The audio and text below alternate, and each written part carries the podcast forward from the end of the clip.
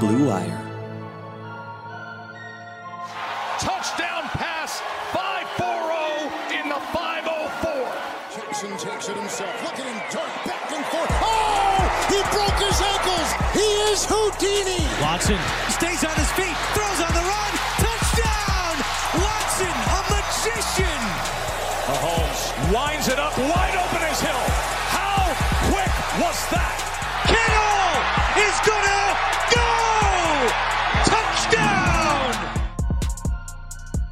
Welcome to another episode of the My Sports Update Football Podcast. I am your host, Ari Meirov.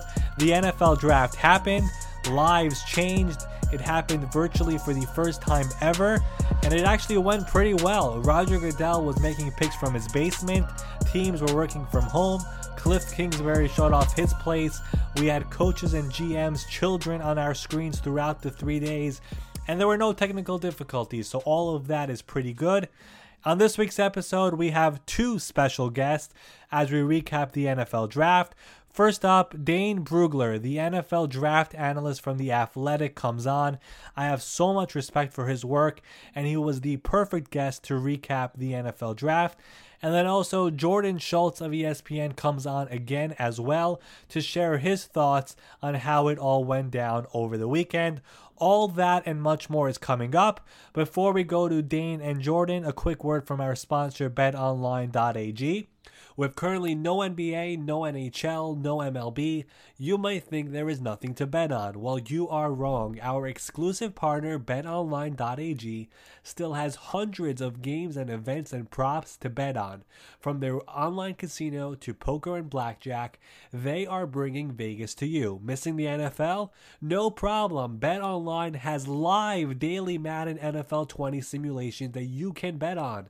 It is all open 24 hours a day and it is all done online. Use the promo code BLUEWIRE, B L U E W I R E, to join today and receive your new welcome bonus. Bet online, your online wagering solution.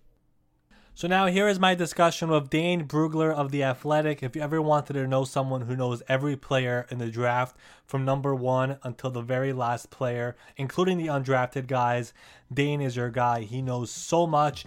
He was the perfect guest for this week. So here it is, my full discussion with Dane Brugler. Joining me now here on the My Sports Update Football Podcast, he is an NFL draft analyst for The Athletic, one of the best at what he does. It is Dane Brugler. Dane, how are you?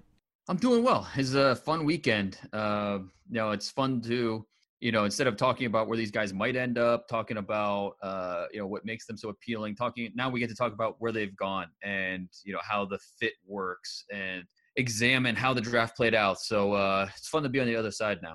Absolutely. So let's do just that. Let's get right into it. Now that the draft has wrapped up, we'll look at things and how it all went down. The first round got off to the way we really expected it to, with Joe Burrow going one, Chase Young two, and then the Lions stood pat at three, taking Jeff Okudah. The first real surprise to me happened in number four, with the Giants taking Andrew Thomas. And I went back to check your draft guide, The Beast and you had Thomas as your fourth ranked offensive tackle. What were your thoughts on the Giants going in that direction? Well, obviously, it was just preference. Um, and I liked all four of those guys. Uh, mm-hmm. They were all top 15 players for me. So, um, you know, I, I, think that Andrew Thomas is going to be a very solid pro uh, in this league. And, uh, you know, obviously, I preferred a different tackle. I would, Jedrick Wills to me was the top tackle in this draft. And so that was you know, part of the reason why I liked what the Browns did more than what the Giants did, but it's just it was just preference at that point. I still think Andrew Thomas is a really good player, and um, I, I give the Giants credit for taking the tackle and not going with maybe another uh, position. They went with the not only a position of need, but a position I think is going to have uh, an effect on the rest of that offense. Yeah, and I put out a tweet before the draft that if you ask 10 people to rank these top four offensive tackles, you'll get 10 different answers. That is how, you know, all over the map these offensive tackles were for all these different teams and their boards. Now, after the Giants made that pick, we had back to back quarterbacks with Tua going at five, Justin Herbert going at six to the Chargers. How do you see those two quarterbacks fitting in with their new teams? I, I, mean, I give the Dolphins credit as well because uh, you know it's it's obviously a it's a gamble uh, with the medicals. You just don't know is it is he going to be able to hold up physically? Um, is he going to be able to start? Uh, you know, the throughout the life of his, of his rookie contract. And there's so many ifs, and so you do worry about that, but at the same time, you gamble on high end talent, and Tua is that. He is a high end talent. So to uh, get him at the fifth pick, I thought uh, was the right move and something that if it plays out, if it works out, great. If it doesn't, you know, you, you, you at least you know you took your shot, and that, I think that at the Dolphins, that's what they needed they needed to do was take their shot to uh, you know get a guy that projects very highly in the NFL as long as he's healthy. Uh, now with the with the Chargers at six, you know, we always we wondered going in, was it as simple as they were going to draft the quarterback that the Dolphins didn't, and uh, at least it, that's how it worked out uh, with Tua going five. They took Herbert, which I'm not the biggest Herbert fan. Uh, there is a, a, a, point in the first round where I would have said, okay, this is the value's too much. I'm not going to pass up on him here. There's just something missing from his evaluation. Um, you know, there's so much that's in his favor. 6'6", 240, really good athlete. Most guys that size are awkward with their movements, but not Justin Herbert. Really smart guy, 4.01 GPA. I think that translates to the field but uh, he's not very quick-minded with how he with his approach. There's a lot of one read throws. Uh, he's not consistently working the whole field. Um, you know, there's certain things about his game that really bothered me, especially when he's under pressure. I can't get that Arizona State tape out of my mind uh, when thinking about Justin Herbert. So I, I, I thought there's a little bit of a reach there, but I understand why the Chargers went that direction. Obviously, with uh, you know, moving on from Philip Rivers, Tyrod Taylor is your bridge quarterback, and it'll be interesting to see. Uh, you know, they're not. I don't think they should predetermine who's the starter, but you go into training camp, let it be a, a battle. Hopefully, there is a training camp.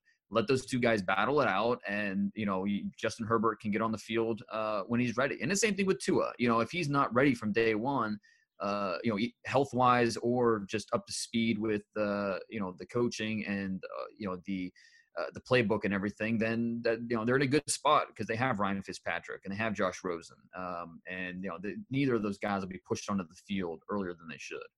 Yeah, so hopefully we have a training camp, but if we don't, both these teams do have quarterbacks in place to start the year with Ryan Fitzpatrick in Miami and Tyrod Taylor in Los Angeles, so the other two guys could start the season on the bench.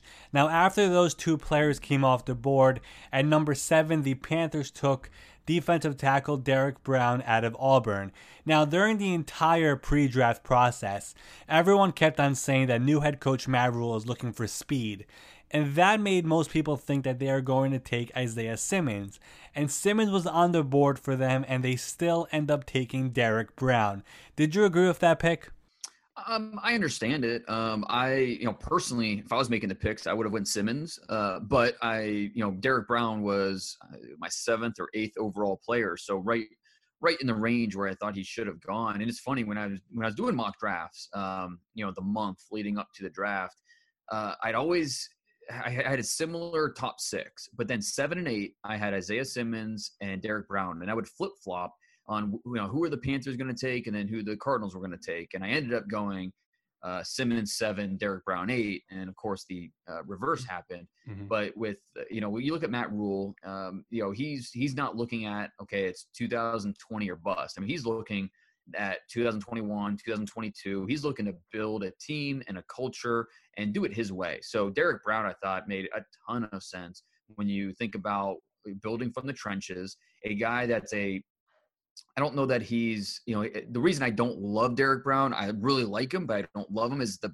lack of pass rush. He's a a good player, but that if I'm drafting a tackle in the top 10, I want a guy that's going to get me, you know, six, seven, uh, maybe even double digit sacks. Uh, you know, you can't expect Aaron Donald, but you can expect you know, a little bit more than, you know, he, the most sacks he had in a season at Auburn was four and a half. So um, I, I, you know, that part bothered me. But from a character standpoint, I, I 100% understand why they went that direction. And then for the Cardinals, you know, they drafted a quote unquote hybrid linebacker in the first round a couple years ago with Haason Reddick. I just, mm-hmm. I hope they figure out how to use Isaiah Simmons better than they did with Reddick. Um, now Simmons is a much better player, um, but I, I, think that he gives them a dynamic player on defense that uh, they can, if they use him correctly, can really be a difference maker. So, with that being said, how do you envision Simmons lining up on this Cardinals defense? Because at Clemson, he really did a little bit of everything. So, how do you see him playing in the NFL?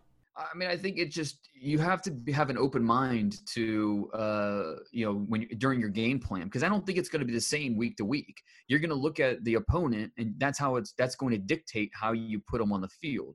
So you know if he's a linebacker on one snap, then you know he's going to be spying the next, dropping or covering the slot receiver the next. I think it really depends on how you know your opponent and how you prepare, and that's part of the intrigue uh, and the value of an Isaiah Simmons is the offense doesn't know what's coming because you are going to use him differently week to week. So uh, you know you're going to use him differently, and it'll be tougher to game plan for a guy like that when you don't know what he's doing on a snap to snap basis because he doesn't have to leave the field. He can play. He can be a four down player. Um, and so that value of his ability to manipulate the defense or the offense, not only the quarterback, but the play caller, and then how that's going to affect the rest of the defense, that's to me, that's the value of an Isaiah Simmons. Yeah, and when I tweeted out the pick that the Cardinals were taking Isaiah Simmons, I wrote that one week he could be spying Russell Wilson, the very next week he could be covering George Kittle. That is how versatile um, Isaiah Simmons is. The Cardinals are going to like using him as a chess piece on their defense. Now, moving on to another team here, and the Las Vegas Raiders. They had two first round picks in this draft. I'm curious to know what did you think of them taking Henry Ruggs as the first wide receiver off the board and then Damon Arnette at number 19, which stunned me, stunned many people. I looked back at your guide. You had him as your number 69 player on your top 100 big board. So, what did you think of Mike Mayock and Jon Gruden's first round? Uh, loved Henry Ruggs. Uh, I mean, he was certainly deserving of a top 15 pick, and you know, the nobody knows the impact uh, um, of a Tyreek Hill, um, you know, better uh, besides the Chiefs, but uh, better than most teams than the Raiders, having to face him twice a year. Mm-hmm. So the Raiders, what did they do? They went out and got their own Tyreek Hill, and you know, we'll see how it plays out for them and how they use uh, um, how they use Ruggs in their offense. But it should be interesting. Um, and you know, with the second first round pick, I was one of Damon Arnette's biggest supporters during the season because I really liked what he put on film um, kind of inside outside, one of the best tackling corners in this draft. Um, but then I heard how he rubs a lot of teams the wrong way um, with his interviews, with some immature moments, things like that. And so that's in a class like this of these corners where you know you've got so many. I think the first two were uh, you know pretty. They, they separated themselves, Okudah and C.J. Henderson. But then mm-hmm. you had a mixed uh, a mixed bag of these really talented corners where you're not sure how to separate them. So guys, uh, you know, like Jaylon Johnson and uh, Jeff Gladney and AJ Terrell and Kristian Fulton and Arnette was in that group. But because uh, some of the unfavorable uh, results from the interviews, that's what dropped him for me. That was the main reason. That and the fact that he just didn't test very well. So when you're trying to nitpick these guys and you know who to put put above who when they're very similar ranked, that's some of those things can play out. But you know, Mike Mayock, Jon Gruden, they obviously didn't have the same. Uh, you know, they didn't they didn't have that. They had good character reviews on him apparently because I don't think they would have drafted him that high if if they didn't. So we'll see how it works out. I mean, I'm rooting for him. I hope he makes makes me look bad by uh, you know outplaying where I had him had him slotted. Uh, but you know, is definitely an interesting pick. Yeah, really, the only way for me to understand it is that the Raiders didn't have a second round pick. Their next pick was in the third round in the 80s, so they probably thought they couldn't get Arnette there, so they took Arnette in the first round. That's the only really way I saw it. Maybe I'm wrong. Maybe they just liked the player that much, but it did feel a little bit early. We'll see how that one pans out. Moving on to another team here, and that is the Philadelphia Eagles. Now, a lot of Eagles fans follow me they're really passionate about their team, and they really wanted CeeDee Lamb to come to them. Obviously, he ends up in Dallas, which was probably the worst possible outcome for Eagles fans. But the next wide receiver Eagles fans really wanted was Justin Jefferson, and they end up passing on Jefferson and they take Jalen Reagor. How will Reagor fit in this offense?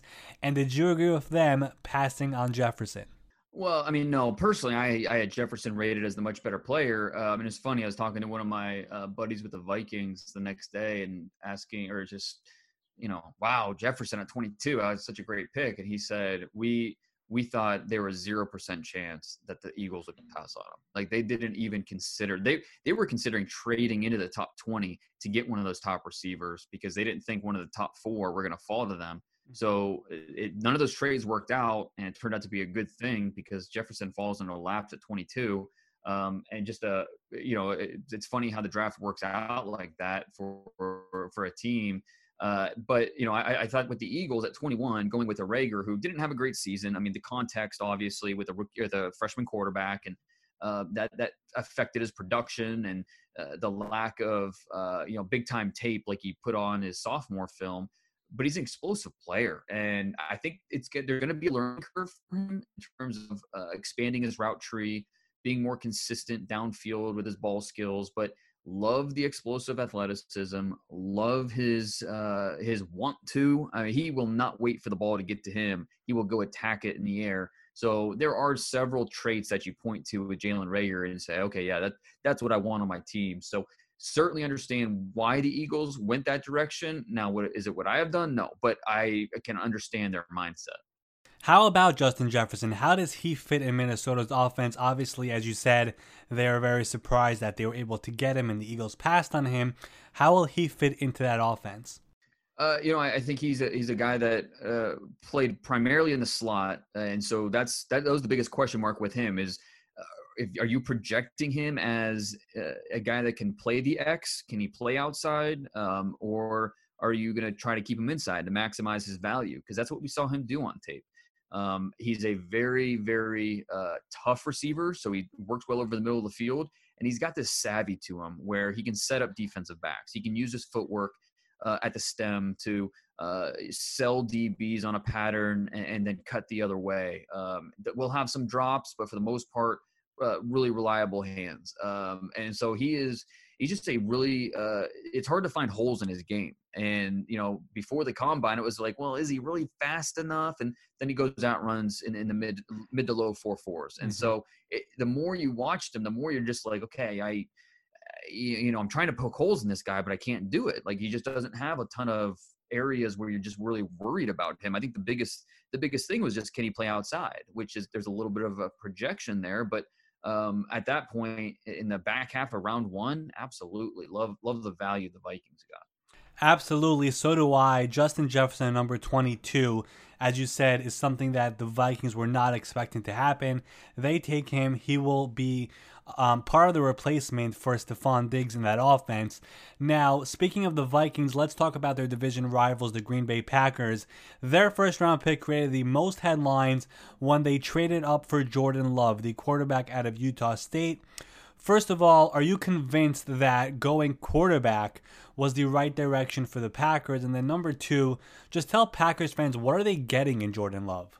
a quarterback that is just oozing with natural talent. Um, you know, not only does he have the size, uh, but his arm is top shelf. Uh, he has quick feet, and he does throw with anticipation down the field. Um, it's just when you watch him, there's he just makes some decisions that you're just kind of le- you're left scratching your head, saying like, okay, what are you what are you seeing here? Like, did you you're, are you making up your mind before you the ball comes off your hand, and you're just being stubborn about it? Are you? I think a big part of his tape is he was pressing because he you know a, a brand new coaching staff, uh, one returning starter on offense, and meanwhile he's hearing the buzz that he might be a first round pick. So he felt the need to really live up to that. And so he's forcing throws, forcing throws. His team needed him to make a play. So he's trying to make it. And you just need to reel him back. And so there there will be a learning period, an adjustment where he they need to develop that and get that out of his mind and um, you know really work on him. But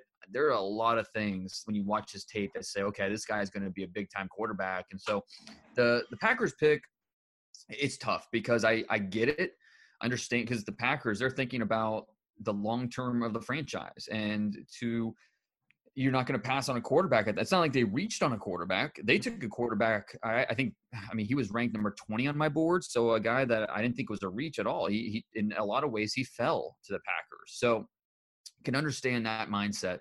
Um, but then also, this is a team that was in the NFC Championship game last year. I mean, you can make the argument that Aaron Rodgers has at least three good years left, if not more. So you know, why aren't you trying to build this roster and go for it now? You know, try to get over the hump of the NFC Championship game into the Super Bowl. So, you know, I can understand both sides of it. Um, you know, it's it is a really interesting test case that we'll have to see how it plays out. Yeah, and I know many Packers fans were not happy about the pick. If you look back at the numbers and the history, before Jordan Love, the last time they used a first round pick on an offensive player was in 2011.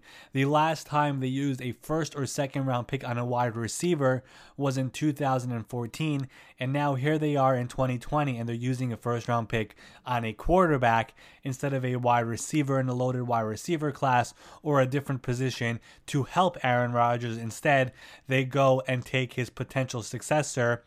Now, one last first round pick I want to talk about. He was the last first round pick in this year's draft. It is Clyde Edwards Helaire going to the Kansas City Chiefs, the LSU running back. Talk about him and how he fits into Andy Reid's offense. It looks like the rich is getting richer. Talk about him a little bit and what he will do for that offense he, he might have been my favorite pick in the entire draft just mm-hmm. because uh, you know he he the guy that I comped him to during the season was Brian Westbrook, and so just a perfect fit for Andy Reid, who had Brian Westbrook all those years in Philly, to get his own version of, Brian Westbrook and maybe even a better version of Brian Westbrook. Um, I tell you what, if, if, for those that play fantasy football, pick this guy up in your PPR leagues because he's going to get a ton of targets, uh, catching the ball in the backfield. Um, should get plenty of steady work, uh, both as a rusher and a receiver. And he's just a productive guy. He's what I love about uh, Edwards Helaire is he's a master of the hidden yards. Which uh, most running backs will get four yards. He'll get he'll find a way to get seven, whether it's breaking tackles, running low to the ground, um, you know, just spinning off contact. He finds a way to get a few more yards. So but that makes a big difference. So instead of second and six, it's second and three. So that um, changes the way you you set up your offense and the, and the calls that you make. So uh, I mean, you're right about the rich getting richer with that backfield and what it already had to add a talent like this. Uh, it's just kind of you know good luck to the rest of the AFC West. Yeah, and you mentioned Brian Westbrook. I'm not sure if you saw this, but after the first round came to an end, GM Brett Veach told reporters that the player he compared Edwards Helaire to is Brian Westbrook. And when he told that to Andy Reid, Andy Reid said Helaire is better than Westbrook. So some super high praise. And when you think about that, it is pretty scary what the Chiefs offense will look like next season. Now let me ask you some general questions here. The most questionable pick in round one was um, you know, I think Damon Arnette, that we, we covered that a little bit. And I think yeah. I think he's a good player. But to take him top 20, obviously that was a surprise. Uh, Jordyn Brooks uh, out of uh, Texas Tech, uh, taking him over Patrick Queen, I thought that was a surprise. Um, you know, I, I, I like Brooks. Um, I had him rated, I think it's a late two, early three, and they, they, they took him late one, so a little bit earlier than I had him graded, but still a good player. Uh, but it's more the fact that they took him over Patrick Queen, just one of the most explosive players in this draft. So to me, that was one of the more questionable picks. Okay, now what about overall? Which team, which general manager had the best overall draft in 2020? Uh, well, and you know, I, I have this up on the Athletic, but instead of draft grades, what I do is just list my favorite uh, classes, one through 32, mm-hmm. and the top three for me, uh, the Ravens at number one. So Eric DeCosta and everything that he did, uh, you know, they the, the Ravens are just masters of allowing the really good players fall to them. And you know, Patrick Queen in the first, J.K. Dobbins in the second. They had four third rounders, and they got terrific value. Getting James Proche in the sixth, Geno Stone in the seventh. Are you kidding me? So I thought the Ravens and Eric DeCosta just knocked it out of the park. And then my number two and three teams are the Cowboys and the Browns. Um, you know, with the Cowboys, you've got uh, Will McClay pulling the strings behind the scenes. Uh, with the Jones family, and you know to get CeeDee Lamb where they got him, and Trevon Diggs at 51, a player they considered at 17. Uh, if if Lamb wasn't there and Chase on wasn't there, that that was a player they might have taken. Uh, and then I loved what they did on day three with Reggie Robinson and Bradlee Anae in the fifth, just tremendous value. And then the Browns, Jedrick Wills at 10, thought that was the best uh, best tackle in the draft. Mm-hmm. Grant Delpit uh, in the second round uh, is that free safety they've been missing, and then loved the third round talent. Harrison Bryant's going to come in and uh, compete for snaps with David Njoku uh, to kind of complement Austin Hooper. Uh, Nick Harris is an undersized center, but uh, this guy can play in the league. He's going to start games, uh, not immediately because the Browns are kind of set there, but uh, just the value became too much for them to, to pass on him in the fifth. And then Donovan Peoples Jones, uh, a traits based athlete who's still trying to figure everything out, but uh, size, athleticism, uh, there, there's a lot to work with there. Develop him at the back end of your roster and let him move up depth chart and see what he can do. So, love what those three teams did. You know, you mentioned a lot of these late round guys that those three teams got. Who was a player that you were surprised to see slide and end up going later than expected? Um, there were definitely a few. I, I thought yeah. Curtis Weaver, um, him falling to the fifth round in Miami, that was a surprise. I thought he, I did, I did, I did not love Curtis Weaver. It's funny whenever you talk to uh, someone in the NFL about Curtis Weaver, is this oh bad body, bad body, uh, and he's not a great athlete. There's a reason he did not run the 40 yard dash at the combine. But this guy, you watch him, uh, double digit tackles for loss each of the last three years. Uh, nobody in the Mountain West has more sacks in a career and it just he's an aggressive, energetic rusher, uses his hands well. So for him to fall all the way to the fifth, I understand why he fell out of you know the top uh, two rounds. I, I he, he, was I, I totally get that. But the fall out of the third and then the fourth and then to go in the fifth, just a just tremendous value there. Um, KJ Hill in the seventh. What are we doing? Wow. Uh, KJ Hill, yeah, four six athlete. I get it, but uh, the all-time receptions leader at Ohio State. Uh, you line him up. He's a slot-only player, so not for everybody. But you line him up in the slot. His route running, his ball skills. Um, let him uncover, and he'll he'll get you first downs. Um, not going to be a game breaker, but he's going to do what he did at Ohio State, and that's just move the chains. So, uh, surprised that you know those two players especially fell as far as they did. Yeah, and you mentioned KJ Hill going to the Chargers that late, which is a big surprise to me. We know how deep this wide receiver class was. And we saw last year some wide receivers going, you know, in the second round we had A.J. Brown and DK Metcalf. In the third round we had Terry McLaurin. In the fifth round there was Darius Slayton. All those guys had productive rookie seasons. This wide receiver class, again, it's very loaded. A bunch of receivers went in those second, third, fourth, and later rounds. Which wide receiver drafted after round one could have that type of impact for their team? Um, yeah, and that, that's it's a good question because of how much we talked about this receiver class and how stacked it was, how deep it was, and so uh, I think we're definitely going to see some of these receivers uh, make immediate impacts. You know, and I think one of the guys that I look to is uh, with the Jets getting Denzel Mims in the second round. They that wide receiver depth chart in New York it, it needs a little bit of help, and so I think Mims has a good chance of seeing the field early in his career. Um, and so it's going to be interesting to see if he can, because he needs to get a little bit better with his routes, needs to be more consistent uh, in terms of eliminating the drops. But they're going to look to get him involved, and he's got the length, the ball, the ability to, uh, you know, catch the ball outside his frame and turn some of those errant passes into completions. Uh, so I think Sam Darnold, uh, you know, that that could be something we see. Um, like KJ Hamler in Denver, you know, Jerry Jeudy's going to be that route runner who's going to start from day one. Him and Courtland Sutton are going to be fun to watch. But KJ Hamler, they're going to get involved some way, somehow. Uh, whether it's just going to be jet sweeps or uh, you know just uh, you know simple slants over the middle of the field that you try to uh, give him a runway and just let him use that speed. So uh, Hamler, Denzel Mims, you know, some of those round two receivers, I think we're going to hear about as rookies. Yeah, absolutely. So those are some names to watch whenever football season does start. Last question for you here, Dan. And again, I really appreciate you coming on the podcast today. With the draft now in the books, which team in the NFL do you consider to be the up and coming team? That's that's that's a tough question. I, yeah. I do think that um, you know the obviously I think the the easy answer here might be the Tampa Bay Bucks because of what they did with Tom Brady, bringing him in, and you know it's a ready-made roster um, with the offense, the, the, talent they have at receiver.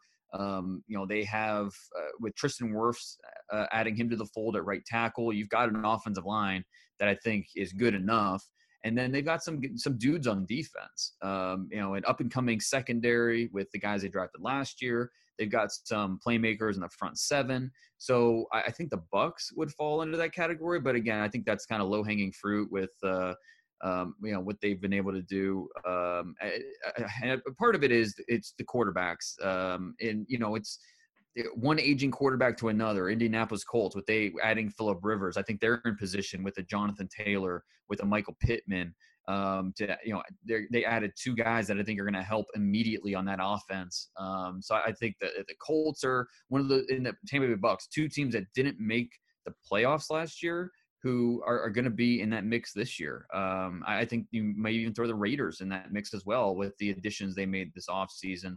Uh, if they can get consistency from Derek Carr, uh, I think they have uh, they you know with Josh Jacobs uh, you know entering his second year, you add a Ruggs to that mix. You add um, you know someone with the additions they made at linebacker on defense. You, you hope you see better production out of a Clelin Ferrell. Uh, Maxx Crosby takes that next step. I think the Raiders could be another team that uh, you know didn't make the playoffs, but could potentially push for a wild card spot next year. Yeah, I'm there with you on the Raiders as well. I feel like they could take a jump up next year with all the young talent they have. Also, keep an eye on the Arizona Cardinals with what they've done so far this offseason, especially if Kyler Murray could take a second year leap like Patrick Mahomes and Lamar Jackson did in their second year. So hopefully we could get football back sooner rather than later. We have a full season and everything goes as originally scheduled. Dane, I really appreciate you coming on the podcast today. Keep up the great work. Stay safe and we'll chat again soon. Thanks. Looking forward to it, Ari.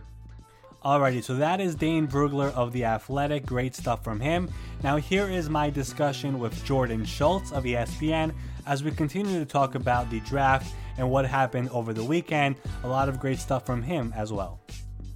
Alrighty, joining me now here on the My Sports Update Football Podcast. He was here with us last week for the pre draft episode. He is here with us this week to recap the NFL draft. It is Jordan Schultz of ESPN. Jordan, how are you? Ari, doing well. How are you? I'm doing well. The draft happened and it went well. I mean, I'm actually really impressed with how everything went down. You know what's so cool is like the virtual draft seemed like uh, it could go so wrong in so many different ways, Ari, but it went really well. And I, I just I'm wondering now how uh, how teams will view scouting and drafting moving forward, and and whether or not this this successful draft will make it so like okay, we don't have to go to this pro day, we don't need to go to the Senior Bowl. Uh, we don't need to have this kid come visit. I, I just, I, there's no doubt it'll change things. I'm not sure how much, but the fact that it went so smoothly and we didn't have really any issues um, was was great. I'm right there with you, Jordan. And in fact, Bob Quinn of the Lions told reporters that the way we handle this year's draft process will change what happens in future years because he said he learned that instead of staying up late in the office for late hours and studying film and all that, he could do it at home. He could do it virtually. He could use Zoom. And there are a bunch of other people in the NFL who agree with that. And I do think it will change the way the draft will happen in future years, the way the pre draft process is handled by teams, and the way the draft itself will happen.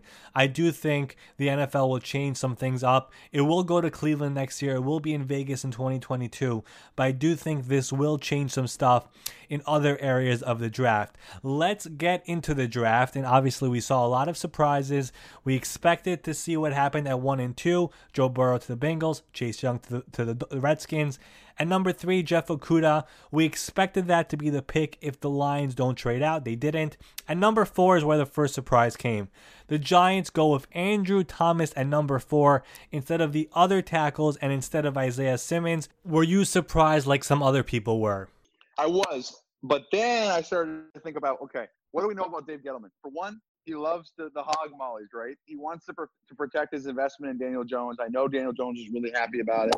That, that's enormous. So I'm not shocked that he didn't take Isaiah Simmons. The fact that he took Thomas, I think with Thomas, you're getting someone that the comparison that I heard from a couple people around the league was like he's kind of like a double. You know, maybe maybe he'll be a triple, but you know, you think about Tristan Wirfs, better athlete, you know, really really high upside, but you know, not necessarily the highest or as high a floor. With Thomas, you have a really high floor and maybe a solid ceiling. So I, I like to pick a lot. I like Andrew Thomas. I think he's a great kid. You know, he, you know, he's just he's one of those kind of a renaissance man. I think he'll do really well in New York, having gone to Georgia and you know started three years in the SEC over 40 games. I, I think he's a. And, uh, I, overall, I, I do like to pick if I'm a Giant. Yeah, and Thomas is the one guy who everyone kept on telling me is the surefire offensive tackle. He has the fewest knocks. Right.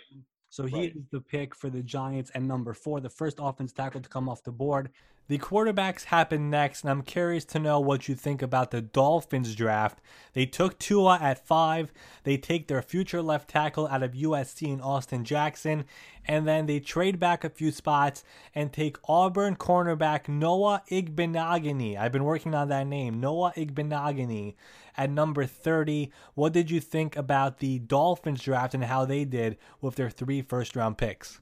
So for me, you know, the Tua pick was the right pick. I, I think Justin Herbert's really solid, but Tua Tagovailoa to me has you know a generational type of talent. The only the only reason he wasn't you know thought of as the sure thing is is obviously the injuries. You know, we know about the hip problems. He's not super big. He's only six feet, but the fact that he throws such an unbelievably accurate ball, Ari, and that he's obviously performed on the biggest stage. He had a glowing endorsement from Nick Saban. Um, I think he's I think he's the future for Miami. And the only thing I would say if you're the Dolphins, if you're Brian Flores, is in your Chris career is just you know sit him. there's no rush. You're not going to contend right now. You'll be better. The defense is better, but you have Fitzpatrick there. Allow him to play. See what you can do this year in terms of development, and allow Tua the time his body needs to heal, and then he can come back maybe and be your starter in year two. Um, Austin Jackson out of USC. I, I, like him. I'm a Pac-12 guy, so I'm, I'm, definitely have a soft spot for him. I really athletically, he's he's awesome. What he needs to work on is becoming that anchor, um, getting more physical, a little stronger. But he's got all the tools. And then Ignagni is physically really impressive. He runs well. Um, he's not as technically sound. And I don't I don't know. Like I'm not someone that's like studying corners per se. This is just off of conversations around with with some scouts and a couple executives. But he's a, he's a solid player, Ari. Yeah, Jordan, and I feel like the Dolphins are the one team in the NFL that should be watched very closely moving forward. It's not going to happen in 2020, but in 2021, they have two more first round picks, two more second round picks as well. They have draft capital. I love Brian Flores, their head coach. I think he's the real deal. I like what they did in free agency with some of the moves, adding Byron Jones, pairing him up with Xavier Howard, Tua Tagovailoa. If he is the real deal, this team is a team to watch for years to come. For the first time in a long time, I really like what the Miami Dolphins are doing, so I'll be watching them very closely. Let's move on in this draft to number seven with the Carolina Panthers. And I mentioned this with Dane Brugler, who was the guest before you, that in the entire pre draft process, the thing we kept on hearing about the Panthers is, is that Matt Rhule wants to add speed to his defense. And they had a chance to draft Isaiah Simmons. They pass on him and they take Derrick Brown. What were your thoughts on the Carolina Panthers going in that direction at number seven? I love Derrick Brown. Um, you know, the SEC's on a ton. You, you know, we see Auburn a lot. If you watched Auburn at all, especially this season, you you you can't take your eyes off of Derrick Brown. I mean, he is an absolute game wrecker. Um, and he's someone uh, kind of like in that mold of an Andrew Thomas that has a lot of interest and does a lot of things really well off the field. He's a great football player. And from what I can understand, a really good kid, works really hard, has gotten better every year. And, you know, he's someone that can do everything like three downs, he'll pass rush, he'll play the run. And if you think about what, you know, the Panthers have done, um, or the Panthers have lost this offseason, obviously, you know, no Greg Olsen, no, you know, Kuechly, uh, who else? Addison, uh, Bradbury. You know, they, they need help. And Derrick Brown is one of the premier defensive tackles, I think, to come into the draft over the last minimum five years. Um, and the fact that he plays so hard, and then you pair him with um, Gross Matos and and uh, and Jeremy Chinn, who at a Southern Illinois, who's a really good safety. I love those picks. I think it's ironic that Matt Rhule, who is this offensive mastermind at Baylor, recognized how important his defense, um, how important it was for him to build his defense. So I, I, actually love what Carolina did. I think they did some really good things in this draft. And um, Derrick Brown to me was a home run pick. Yeah, and the Panthers had seven picks in this draft, all seven picks going to the defensive side of the ball. That says a lot. And the thing that I keep on hearing about Derrick Brown is that he is a complete player who is capable of making an impact on all three downs. He will make a difference on day one for Matt Rhule and the Carolina Panthers. Let's move on now to number 10, where the Cleveland Browns were picking. No trades yet. The Browns go and take Jedrick Wills out of Alabama who some believe is the best offensive tackle in this draft. Now, I look at this Browns team and what they've put together this offseason by adding Wills and signing Conklin and signing Hooper and hiring Stefanski as the head coach. Is this the year where enough is enough? There is no excuses for Baker Mayfield. Yes, th- th- this is uh this is a massive year for Baker Mayfield for a lot of reasons. Uh, you know, he's gotten in better shape. Okay, well now he doesn't have Freddie Kitchens. Okay, so let's see what he can do with a revamped offensive line, another weapon in Austin Hooper, uh, another year for that defense to mature. I think like I was really high admittedly on Baker and the Browns last year, and I jumped the gun, and I and I I think I overestimated or underestimated just how um, you know poor of a job Freddie Kitchen would Freddie Kitchens would do as the lead guy. This is just a massive year for the Browns for so many reasons, and the fact that you bring in uh, Wills, who t- like that guy dominated the SEC, and you know physically he's a man, and you you see him and you see like obviously comparisons will be made to Joe Thomas. I don't know if that's fair because Joe Thomas is one of the best ever to do it. But the fact that Joe Thomas gave him an endorsement, that tells me all I need to know. There's a lot of pressure on Baker. I do think he'll figure it out. And I do think the Browns, much to the uh, chagrin of my, uh, or much to the delight of my uh, co host on the pull up pod, CJ McCollum, I do think the Browns will be a lot better this year. Yeah, and I agree with you. They have to be better. I mean, listen, last year the excuse was the head coach. He's no longer here. The offensive tackles, you have two new ones. One you paid a lot of money. Conklin, one you yeah. Invested top 10 pick. You got to improve this year. You have Nick Chubb, you have Kareem Hunt, you have OBJ, you have Jarvis Landry, you have Hooper and Njoku. The offensive line is fixed up. This is the year where it really has to improve. And keep this in mind, Jordan, that the general manager and head coach who drafted him, they're no longer there. So he really has to have a big year this year, or else who knows what could happen to him. I want to move on to the next pick at number 11. And you just had Gary V, who's a big Jets fan, on your Instagram live talking Jets football. Kai Becton, yeah. Yeah, the Jets took Mekhi Becton at number 11, a big guy, big family. What do you think of that pick? And overall, what do you think of Joe Douglas's first draft as a general manager? So Becton, he to me, I, I so I, I don't like again. I'm not sure I'm like the best evaluator of offensive tackles because it's such a hard position. It's one of the hardest positions to evaluate.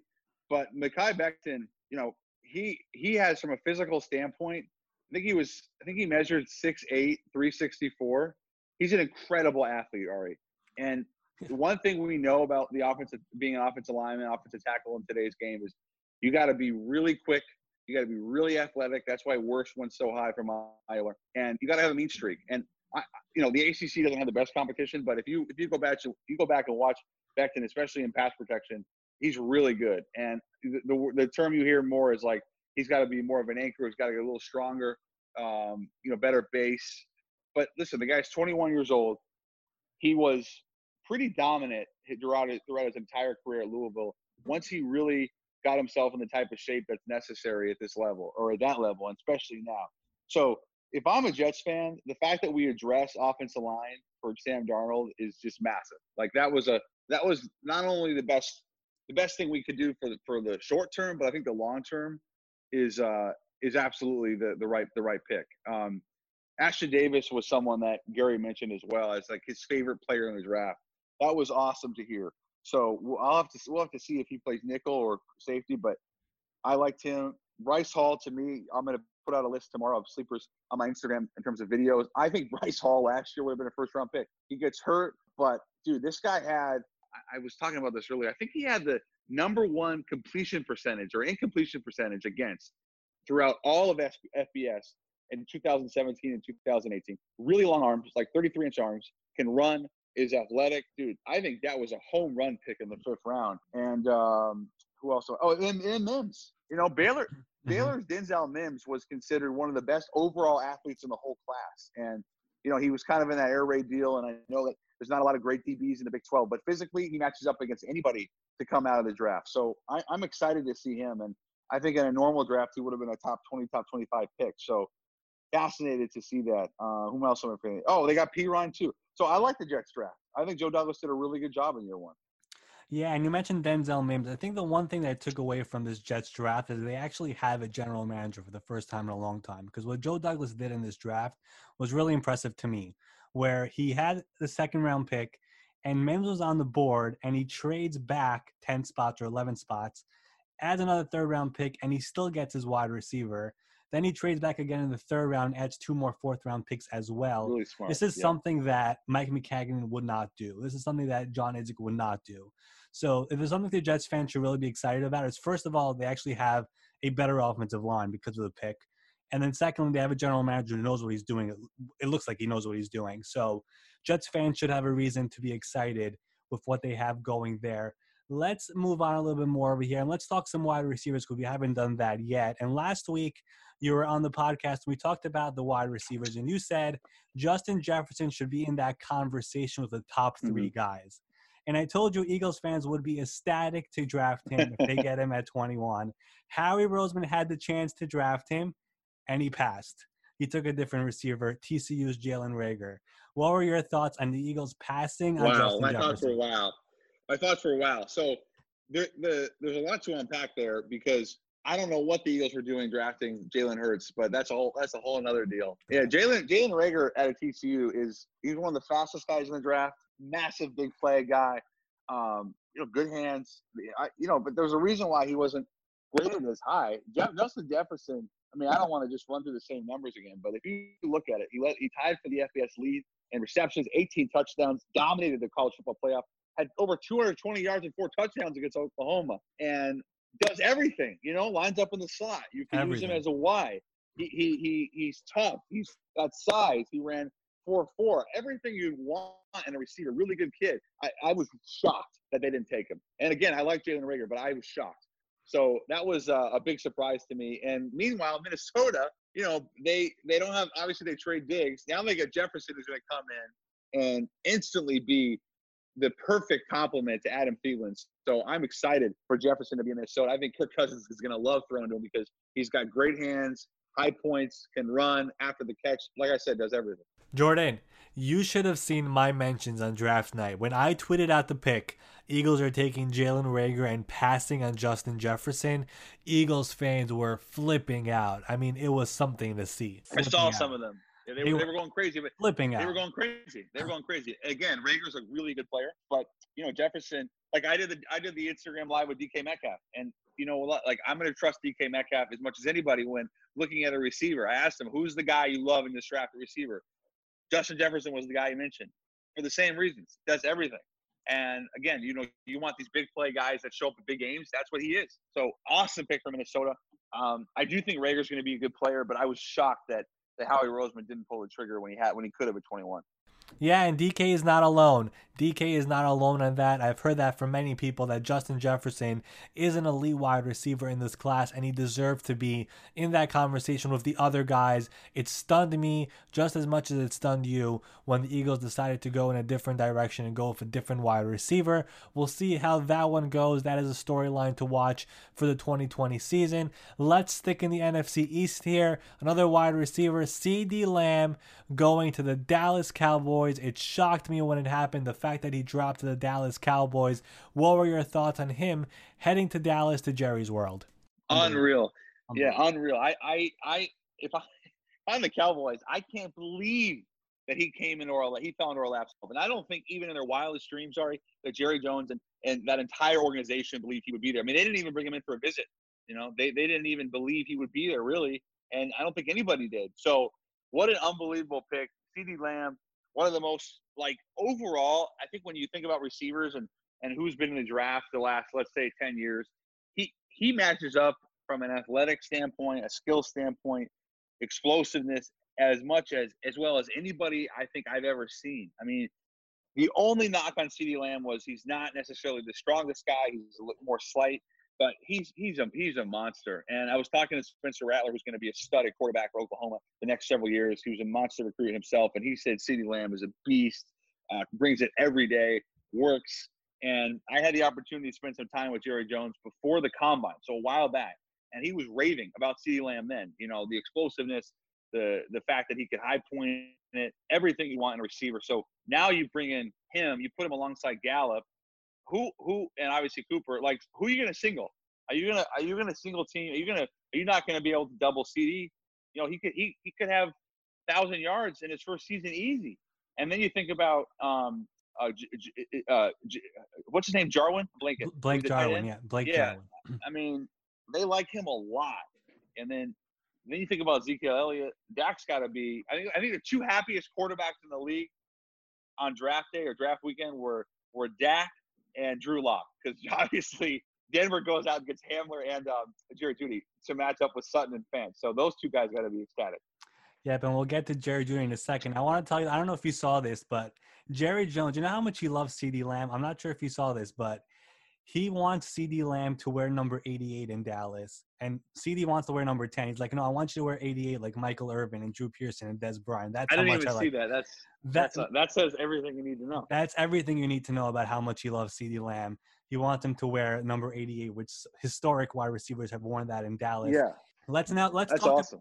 let's let's talk a little bit about Jerry Jeudy. You mentioned him. He goes to Denver. You pair him up with Courtland Sutton and Noah Fant and Melvin Gordon and Philip Lindsay. I mean, how impressive is this Denver Broncos offense? And and Hamler And KJ Hamler, yes. from from Penn State, who is an absolute burner.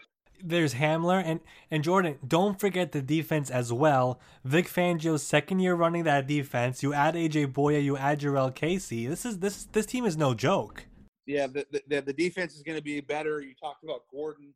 Um, I think it really all comes down to Drew Lock. And we mentioned uh, Mike Tannenbaum the other day. He he told me before the draft two years ago how much he loved Drew Lock, and I didn't buy it. I didn't see it, but he played well enough last year for me to say, you know, he took over for Flacco, that he really could be the future. And he's going to have every. They're not. I tell you this much: John Elway is is basically saying there's no way that Drew Lock's going to fail because I picked him, and I'm going to give him every opportunity to succeed, and I don't blame him. So, you know, Jeudy's a, is a pretty much a complete receiver. He was considered a, he is considered just an, an elite route runner. So I'm I'm excited to see that offense, and like you said, the defense should be better. Yep, Jordan, keep this in mind. Last year, Drew Lock started five games. He won four of them. The only loss came to the Super Bowl champion Kansas City Chiefs. You can't fault him for that.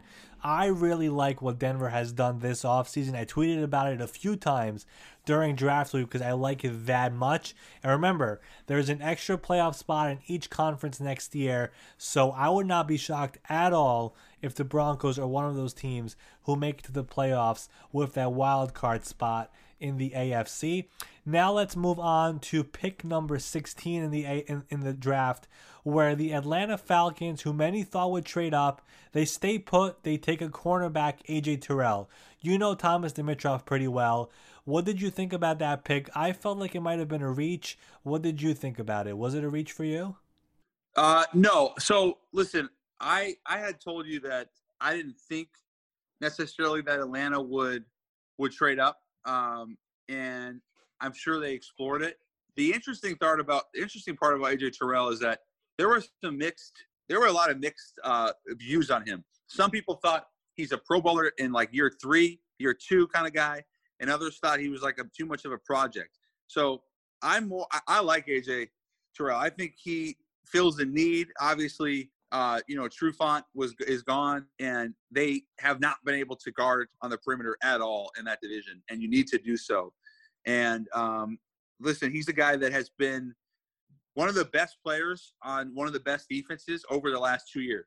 And I think the fact that he's got great speed, you know, he ran a 4-4, size 6 1, which is the kind of corner DB that Dan Quinn loves. Um, and the fact that, you know, he can be someone right away that that that not only starts, but I, I, I believe he can be a productive player in year one, which is again what you really do need if you're Atlanta right now. They've had so many issues to corner. So I, I like the pick. I mean, he you know he's got to work on tackling, and he, he is a little bit more raw than some of these other corners. But like Dimitroff said, you know, full picture wise, he came and played in the biggest games, and I think he'll do that. Um, you know, at, at Atlanta for Atlanta. Yeah, and the Falcons really they need him to be productive in year one, just because now you have Tom Brady in the division. You do have Drew Brees with another wide receiver in Emmanuel Sanders. So the Falcons are hoping that he could be productive in year one. Last one here in the first round, Jordan. We have to talk about this. Jordan Love to the Packers in the first round for a team that was one game away from the Super Bowl last year. What do you think about Green Bay going quarterback in the first round? Yeah, I was stunned. Stunned. Not only did they go quarterback, Ari, Straight they up. straight up four picks to get him. And I've talked about this a lot over the last few days, and hopefully not at too much nausea. But you know, to get Jordan Love is one thing because I do think he's a really good prospect. But what are you telling Aaron Rodgers? You know, like he he said he's 36. He says he wants to play into his 40s. You know, Drew Brees is 41. They draft a center, and they don't even New Orleans didn't even need a center. They don't even need a lineman, but they did it for him. You know, I I look at what Green Bay has done, and they just like he said, Rodgers, they haven't drafted a skill position player during his entire tenure there, and now they go out and get his potential heir apparent. Just didn't make any sense to me. And I like Matt LaFleur. Um, um, I like Green Bay's generally. Their the way they evaluate skill has always been really. They've always been one of the premier, uh, you know, evaluating talent teams in the league. And again, Jordan Love is a really good prospect, but Aaron Rodgers needs help. I love Aaron Jones. Adams is really good, but they need another receiver. Also, when you think about like the you know the whole the whole the whole idea in the NFL is like you know if you if you if you're a win now if you can win now that's what you do. Like there's not a lot of windows when you have, especially when you think about Green Bay. Like they, I don't know. I've always felt like under Mark McCarthy that they that they I don't want to say wasted him, but they did not maximize all of Aaron Rodgers. I know they won a Super Bowl, but I don't think taking his heir apparent, his replacement, when your window is now to win a championship, like you said, they were right there last uh, last year. I just didn't get it at all. Yeah, l- listen, I understand the pick. I understand where Green Bay is coming from. They've done this before when Brett Favre was there. Aaron Rodgers is older than Brett Favre when they drafted Rodgers in 2005. But my problem is, first of all, Rodgers is not, you know, contemplating retirement the way Brett Favre did. Secondly, Aaron Rodgers is in a big contract. He has a big contract which you cannot get out of right now. And then thirdly, is the fact that they were one game away from the Super Bowl last year. Why not add another piece for Aaron Rodgers, especially since you haven't done it in the first round in so long? Why not add another piece for him? And, you know, this is the other thing that really annoys me is the fact that Aaron Jones and Jamaal Williams, their two running backs, are both in the final year of their deal. So you should be adding more pieces while they're still on their rookie contract before you're going to have to pay one of them. Why not continue to add another piece? Draft a wide receiver. They didn't draft a single wide receiver in the entire draft in a wide receiver class that was considered one of the best in recent memory. So I didn't I listen, I understand where you're coming from. I we both agree Jordan Love is a great talent. He needs some time. But when you're so close and you have such a good team, it is a bit hard to understand. So that is my problem with the Jordan Love pick. Let me ask you some general questions here, Jordan. Which team for you had the best draft out of all the teams? Um, best. I mean, Baltimore had a great draft. Like, first of all, they for me, I, and I did a video on this, so hopefully people can check it out on Instagram and Twitter about J.K. Dobbins. For me, J.K. Dobbins is the perfect complement to Lamar Jackson. Why? Because he's 4 4, athletic. I mean, the guy's 41 inch vertical. His shuttle was 409. Over 2,000 yards already last year at Ohio State, 23 mm-hmm. touchdowns, seven yards of carry. And his best football was with Justin Fields. You know, when they had Haskins, who's kind of like a Flacco, slow, Big Ben guy, he was he was good player. But then they bring in Fields, and he's dominant. Now you pair him with Lamar Jackson, who's even more dynamic than Fields. And I think He'll be a great complement to Ingram. He's similar in style, but he's faster. Ingram's 30. And then you think about what Baltimore did, bringing in Devin Duvernay out of Texas, who is a really explosive guy. And I think, again, in another draft, w- would have been a much higher pick. But had Sam Ehlinger thrown to him, who was a good quarterback but not accurate, probably left a lot of plays on the table as a result. I love that pick in the third round. And then, I mean, I'd be remiss if I didn't talk about uh, James Proche at SMU six round pick, another really productive guy who's going to play right away. And I know I'm forgetting um, oh Patrick Queen. Patrick Queen. I mean, Patrick Queen out of LSU. Like all that guy did was make plays, and he did it at, at, at the highest possible level. You know, he's he's a national champion, made a ton of plays against Clemson and Oklahoma. Um, I love the Ravens draft. I think they hit a home run. Yep, and you have the same exact answer that Dane Brugler gave me right before you on the podcast. So both of you on the same page with the Baltimore Ravens. Last one here for you, Jordan, before I let you go. I need one team in the NFL that for you is the up and coming team after you got to see what they did in free agency and what they did here in the draft. Oh well, ta- I mean Tampa, I guess. You know, I mean that that's kind of too obvious. So like everybody can say that. It's I mean, hilarious. Yo, Dane said the same thing. Uh, that's crazy. I mean, yeah, Dane's awesome. I, I think he does a great job. Um, I already talked about Denver. Oh, San Francisco. I I, I, gave, I gave him an A. Um, I, you know, Brandon Aiyuk at Arizona State, someone that we had highlighted, I think earlier. He's he's got super after after the catch ability. I think he was like seven yards post post catch. Really like strong receiver, even though he's not doesn't have like that six three frame. And Kinlaw to me was an A plus. You know, his story, the way he's overcome adversity. I think he's like 6'5", 264. He measures out everywhere on and off the field. And they listen. Do they need a defensive tackle? No, but it's a they're they're fortifying that line, which you need to do in that division. You need to do that in the NFL these days. You got to have pass rushers and you got to have interior defensive linemen. So, um, and then obviously getting Trent Williams when Joe Staley retires, who's an all-decade Hall of Famer, was just a great move by John Lynch. So I, I like I like San Francisco a lot. Yeah, Jordan, I know you have to go, but what the 49ers did this offseason was so impressive to me when they have to trade DeForest Buckner. They were not going to pay him $21 million a year. You trade him, you get a first round pick, you use that pick to draft his replacement, Javon Kinlaw. Then, your other first round pick, you draft Brandon Aiyuk, who for Kyle Shanahan was his best receiver in this draft. He comes in, he's going to replace Emmanuel Sanders. Then, the biggest one for me, which was so impressive, Joe Staley told them a week ago that he was going to retire. They made sure that news does not leak out to the public and it stays p- private. They trade for Trent Williams and then they allow the Joe Staley news to break. It is so impressive to me what John Lynch has done since coming there as a general manager. For a guy who was in the television booth calling games for Fox to come in and take over a team. I don't know if they're an up and coming team because they just made it to the Super Bowl, but what he's been able to build with Kyle Shanahan is just so impressive to me. And what they did over the weekend was really, really impressive for me. Absolutely, absolutely. And they have Deebo Samuel. They also traded Breida. Um, obviously, Mostert's there. Um, and Tevin Coleman's still there, right? Yep. What John Lynch did in this draft, considering that he had no experience as a general manager, is so impressive. I love it. It's unbelievable. I, I totally agree. Unbelievable. And, you know, th- th- we've seen a lot of young GMs do some really good things. Obviously, we talked about Douglas. I love what Brandon B did again in Buffalo. Um, you know, some really good young GMs. And John John Lynch obviously is, I mean, he's quickly like they're they almost won a Super Bowl. There's no reason to think why San Francisco under John Lynch is is not going to be a contender for for a very long time. A hundred percent. I cannot say it enough. I love what the 49ers did. They have a lot of smart people in that organization, from John Lynch to Kyle Shanahan, Adam Henry, Paraag Marathe. Smart people making smart decisions. Again, I love what they did. Jordan, I appreciate you coming on the podcast again. We're going to have you on again very soon. Keep up the great work, and we'll stay in touch. My pleasure, Ari. And as always, if anybody needs help, reach out to me. I'll do what I can. So there it is, our two guests for this week's episode. Special thanks to both of them, to Jordan Schultz of ESPN, to Dane Brugler of The Athletic. Make sure you follow both of them on Twitter. Both of them put out great football content. It is at Schultz underscore report for Jordan. For Dane, it is at DP Brugler. That is at DPBRUGLER.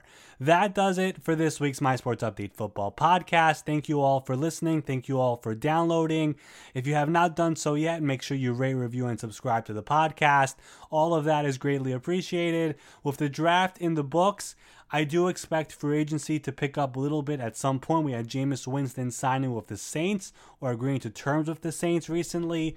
Jadeveon Clowney is still on the market. Marcus Golden is still on the market. Logan Ryan is still on the market. And we also might see some cuts picking up as well as teams try to figure out their rosters. So make sure you have the notifications on for the My Sports Update Twitter account. I am your host, Ari Meirov. I'll be back with another episode next week. Until then, stay safe. Keep doing all the things that doctors and experts telling us to do.